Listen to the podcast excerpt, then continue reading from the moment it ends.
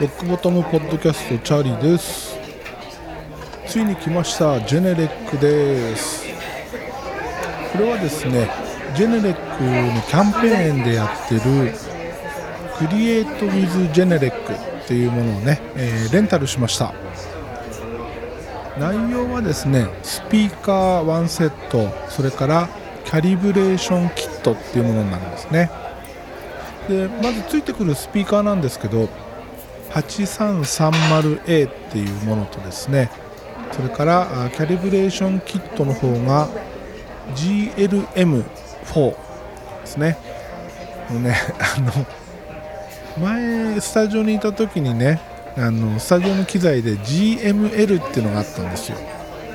でどうもねこの GML と GLM すごい似てていつも言い間違えちゃうんでもしかしたら今後もねこの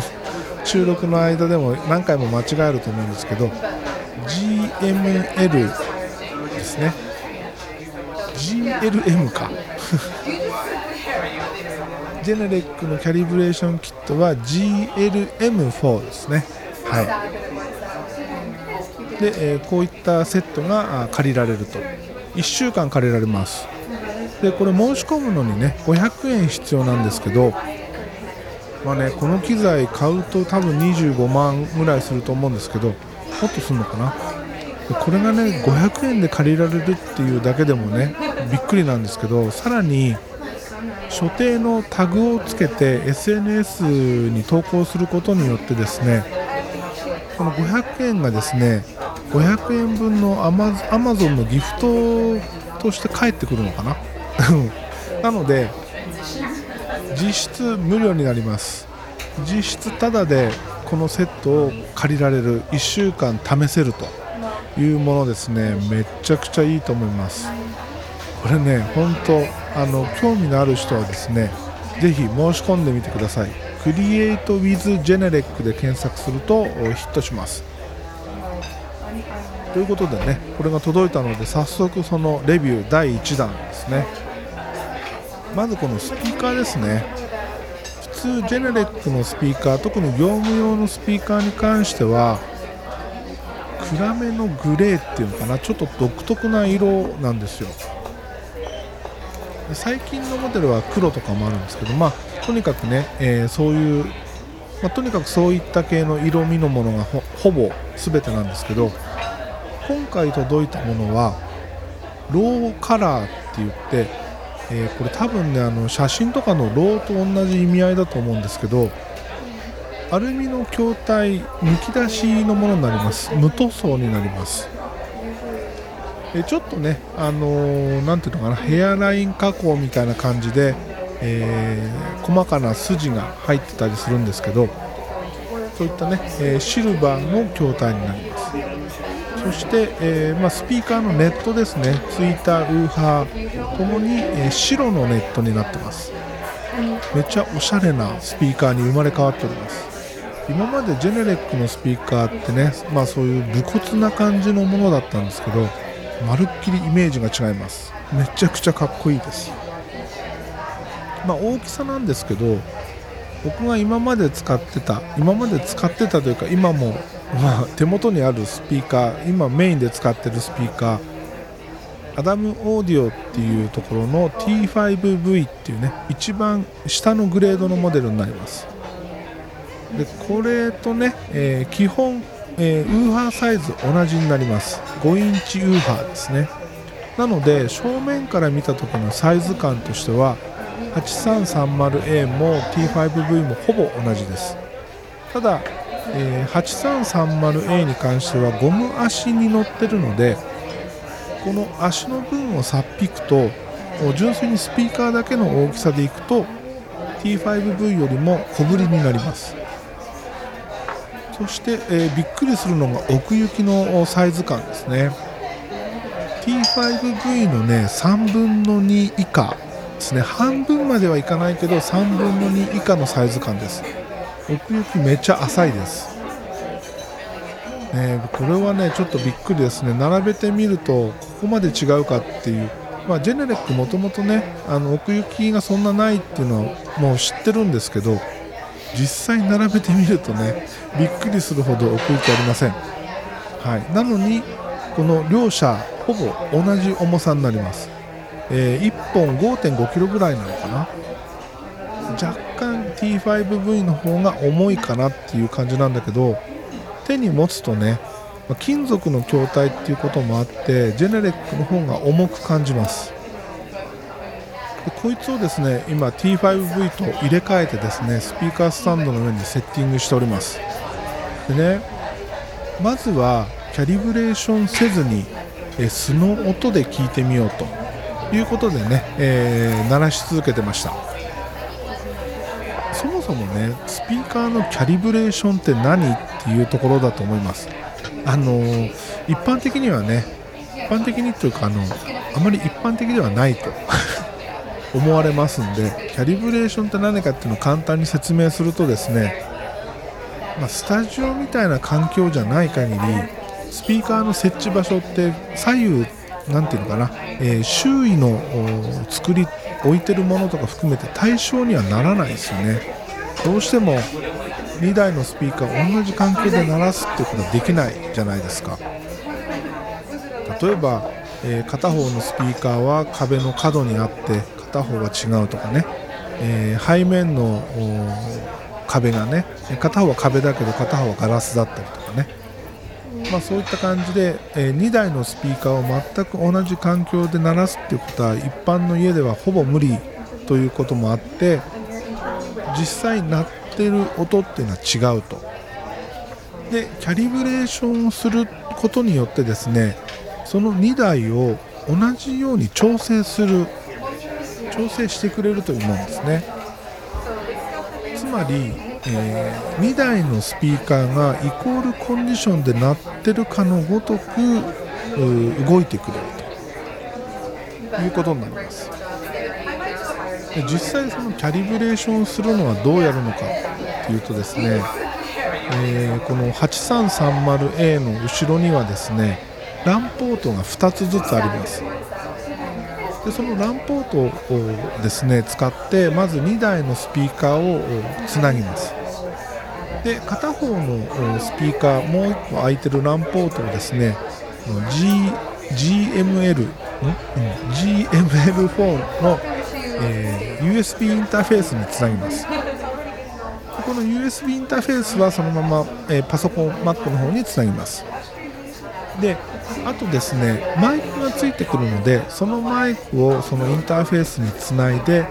普段自分が聞くポジション、えー、自分の耳と同じぐらいの高さになる位置にそのマイクを設置します。で、えー、その、まあ、パソコン Mac の方にはですねキャリブレーション用のアプリケーションを1つ入れるんですけどいろいろまあ諸設定をした後にキャリブレーション実行ってやるとスピーカーからね、えー、まあ、ビープ音的な音が出てでそれに合わせて、えー、2台のスピーカーのバランスをとってくれるというものですね。でまずね今回はそのキャリブレーションをする前に素の状態の音を知ってないと意味がないなということで、えー、何もせずに届いたものをそのまま設置して鳴らしてみました。そしたらですねまあまあ T5V と比較になるんですけども、まあ、全く違うあのー、もちろんね価格帯も全然違うんで倍どころの差異じゃない開きがあるわけですよ。価格に関してはね。T5V が2本で、えーと、4万円半ばぐらいかな。に対してこの 8330A はですね1本確か12万112万ぐらいするんですよ。2本だとだから223万ぐらいするのかな。もうその時点でもうとんでもない開きじゃないですか。それだけ価格差があるとね、えー、比較するもんじゃないわけですよ。なんだけど、まあ、あえて比較するとですねものすごいローがしっかり出る。同じウーハー系とは思えないぐらいローがしっかり出る。あの今まで埋もれてた音もちゃんと聞こえる、まあ、T5V はねあの個人的にはものすごいコスパのいいスピーカーだと思ってて上から下まで、えー、綺麗に出るんですよ。ただ下はちょっとね弱いかなっていうところはあるけどもう上の部分とかねものすごいちゃんと出るんですよ。だから、あの、個人的にはものすごい満足してたんですけど、まあ、このね T5V に行き着くまでにも、えー、丹野のゴールド5とかね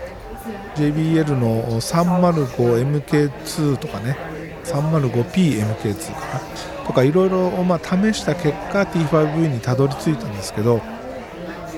でもねあのこのジェネレック 8330A を鳴らした瞬間ね全てがぶっ飛びました。そのぐらいねずば抜けていいです。パワー感も申し分ないしこのアタック感とかねレスポンスとかもすごいいいし定位感それからそのバランスも全てにおいてね群を抜いていいです。ただ第一印象としてはそのアダムの T5V に比べると範囲が少し弱いかな。ちょっと埋もれてるかな。そしてミッドにね、えー、若干こう山があるかな。っていう印象でした、まあ、でもね、あのー、すごい、まあ、小さめの音で聞いてたこともあってこんなもんなのかな。大きくしたらどうなんだろう。ということで、えー、今日の日中爆音で聞いてみました。本当、えー、結構な爆音で聞きました。Apple Watch の、あの騒音計で測るとですね85デシベルから90デシベルぐらい。そこそこ大きい音で聞きました。そしたらやっぱりねあの範囲が若干弱いなっていう印象とその真ん中にちょっと山があるなっていう印象が消えなくてうーんこんなもんなのかというかアダムのすっきりした音に慣れすぎちゃっててこれが普通の音なのかなそうなんだっけなっていうぐらいの印象だったんですよ。でね、あの届いたそのキット、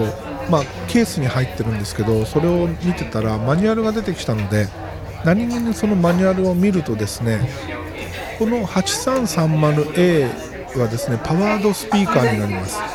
アンプを背負ってます。なので電源ボタンがあります。でその電源ボタンを長押しするとスピーカーがリセットできますって書いてあるんですよ。スピーカーのリセットって何ってとこじゃないですか。でもね、あのこのキャリブレーションできるっていうことは多分そのキャリブレーション情報はスピーカーの中に保存されてるんだろうなと。となればそのリセットっていうのはそのキャリブレーション情報をクリアするものだろうなと思い至ってですね早速試してみました、まあ、このスピーカーですね、まあ、こうやってレンタルで、えー、日本各地を転々としてるものだと思うので多分前回使った人の設定がそのまま残ってる可能性があるなと思い立ったのでリセットしてみました。そしたらやっぱりその予想が的中でですねリセットかけたら音がガラッと変わって 本当もうびっくりするぐらい変わってそのミッドのね、え、嫌な嫌なっていうことでもないんだけど盛り上がりがねすっきりと解消されてで範囲もね思ってたよりも全然ちゃんと出るようになってわこれはいいわと。これはすごいと。これがねあの8330素の状態の音なんだなっていう。ようやくねそこにたどり着いて。で今日の日中また再びね爆音でその状態をちゃんと確認してですね。もうこれで十分じゃんってキャリブレーションはねあの1週間借りられるから慌ててやらなくてもいいやと。もうちょっと落ち着いてからやろうもともとキャリブレーションにはそんな興味なかったんですよ。スタジオの頃からねジェネレックの音っていうのは頻繁に聞く機会があってそれこそデモ機を借りたりしたこともあってね。よく聞いたんですけど自分のこの家の環境でジェネレックを鳴らすとどのぐらい違うのかなとかね、えー、アダムオーディオの T5V と比べるとどのぐらいいいのかなっていうのが知りたかったと。だからその音が聞ければそれで良かったんですよ。なのでキャリブレーションはほとんど興味がなくて、えー、なんならもうしないで返してもいいかなぐらいのノリだったんですよ。それがねこの素の音を聞くと素の音を聞くとというか前の人のキャリブレーション情報をクリアした素の音。だからその前の借りてた人のキャリブレーションの状態の音と素の音の違いそれを聞くとですねやっぱりキャリブレーションやってみたいなと。いうことでね急遽ほんのついさっきキャリブレーション試してみました。これやばい。ほんとやばい、まあ、どうなったかっていうとですねこれあのー、嘘だって思う人多分大半だと思うんですけどそんな変わるわけないじゃんとかねそこまで違わないでしょって多分みんな思うと思うんだけどこれねキャリブレーションした結果何が変わったかまず low がめっちゃ締まった音になりました。もともとね、あのー、別に low が暴れてたわけでもないし low がモワモワしてたわけでもないしこのバランス的に low がいまいちだったわけでも何でもないんだけどキャリブレーションしたことによって low がねめっちゃタイトになったんですよ。でね、えー、タイトになるとどういうことかっていうとベースの音とかねキックの音とか例えばピアノのローの音とかボーカルでもね、えー、低い方の音とかいろんな音がですねあのストレスなく聞き分けられるねストレスなく聞こえる。これねこのサイズのスピーカーでここまでできるのかっていう本当ねローがものすごい良くなって。でさらにねアダムオーディオと比べるとハイの抜けがいまいちだなってね、えー、さっき言ったと思いますけど、まあ、クリアしてハイもよく出るようになったけどそれでもなんかこうハイが寂しいかな寂しいかなっていうか派手さがないなって言った方がいいのかな、まあ、そんな感じだったんですよ。でそれがねハイもめっちゃ抜けるようになってものすごい、あの、下から上までいいバランスでなるようになって それに伴って定位感がねさらに良くなってものすごい鋭くなって定位感が良くなるっていうのはこうステレオなんでね、えー、音を左右にこう振るわけじゃないですか。完全に振ることもあるし中間に置くこともあるしいろんなこのパンそういうのパンって言いますけどパンの仕方があるんだけどどの音がどこから聞こえてくるかっていうのがね手に取るように分かるっていうかね。これはねあのこの定位感に関してはアダムオーディオめっちゃよくできてるスピーカーで所詮4万円のスピーカーなのにペアで4万円でペアで4万円のスピーカーなのにめっちゃねこの定位感はねすごいんですよ。だけどもうまあまあジェネレックね値段差があるからそこを一概に比較はできないけどどう言ったらいいんだろうな。アダム・オーディオはねほんと点なんですよ。点で場所が見えるっていう感じなんだけどレネネックはねもうちょっとね生っぽいっていうのかな、えー、例えばドラムのフィルでタムを回した時にこう流れていくのが点で流れていくんじゃなくて空間で流れていくっていうのかな。まあそんな感じでね、えー、よりリアルな雰囲気になります。で、えー、あとスピード感がいいっていうか、あのー、レスポンスがいいっていうかキックでもねキックのアタックなんかでもあのもわっとくるんじゃなくてズバンってくるんですよね、うん、めっちゃねあのレスポンス良くなった。ほんとねキャリブレーションはねやばいです。これはねほんとすごい。でねあのこういう話になるとよく耳にするのがですね自分にはそんなの分かんない。と自分はあの素人だからそんな音の違いなんて分かんないとか細かいことを言われても分かんないっていうね話をよく耳にするんですけどこれねそういう問題じゃないですよね、うん、聞いてみれば分かる絶対分かると思う。そのぐらい劇的に変わります。であとねあのこういうスピーカーの話になるとこれまたよく耳にするのがうちはスピーカー鳴らせる環境じゃないからあのあっても無駄だとかね、えー、置けないとか。スピーカーって別に大きい音出さなきゃいけないわけじゃないんですよ。普段テレビを見てるような音量でもいいんですよ。もしくはそれ以下でもいいんですよ。どんな音量で鳴らしてもいいんですよ。でもなぜか一般的にはスピーカーを買うイコール大音量を鳴らすっていう風に思ってる人が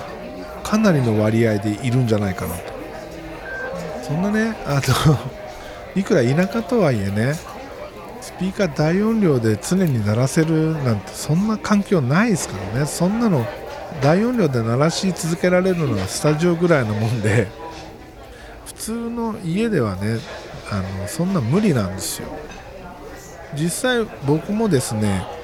えー、普段聞いてる音量アプローチの騒音計で測ってみたら50デシベル前後なんですよね。でそういう小さな音でもですねいいスピーカーで聞くといいんですよ。いやまたいいんですよって。どういいのかっていう話になってくるんだけどそれはスピーカーによっていろいろねそれぞれ、え、違うんだけど例えばこのジェネレックの 8330A でいうと小さな音でも低い音もちゃんと聞こえるし高い音もちゃんと聞こえるし、えー、各楽器の分離感も良くて定位感もあってその大きな音を出した時のいいポイントっていうのがほぼそのまま小さな音でも体感できます。なので小さな音しか出せない環境でもこういうちゃんとしたスピーカーを使うとですね今までにないというか今まで聞こえなかった音も聞こえてくる。音楽を聴くのが楽しくなるっていうね。これはね本当あの体感してもらわないと多分いくら口で言っても分かってもらえないと思うんだけど本当にねちゃんとしたスピーカーを小さな音で鳴らしても十分満足できるクオリティです。いや本当ねみんなに試してもらいたいですね。なのでぜひクリエイトウィズジェネレック申し込んでみてください。いや別にジェネレックの回し物でも何でもないしこれをね実質タダで借りたからってジェネレックを用意してるわけでもないんだけどこれねいい機会だと思うんですよね。普段こういうものに、えー、縁がなかったというかこういうものを遠ざけてた人に対して実質ただで1週間これだけのものを体験できるっていうのはね本当いい機会です。なので、えー、これ申し込んでみるといいと思います。ただね、えー、箱がでかいのでワンルームマンションとかだと自分の居場所がなくなっちゃいます。そこはね若干欠点でもあるんだけどまあ本当ねいいです。だからその素人だから分かんないとかスピーカー鳴らせる環境じゃないって思ってる人ほど借りてほしいな。うん。まあね話がそれたんですけどとにかくねこのキャリブレーションすることによってものすごい劇的に良くなりました。これはねほんとびっくりです、まあ、返すまでねあと何日？4日ぐらいあるんですけど4日間ね ガンガンガンガンこいつでねいろんな音楽を聴いてみようと思っております。すでにねこいつなしじゃ生きていけない体になりつつあるんですけど。欲しいな。でねこれを使い始めた初日かな。ポッドキャストを撮ろうと、まあ、今のようなね、えー、届いたよと第一印象の話をしようかなと。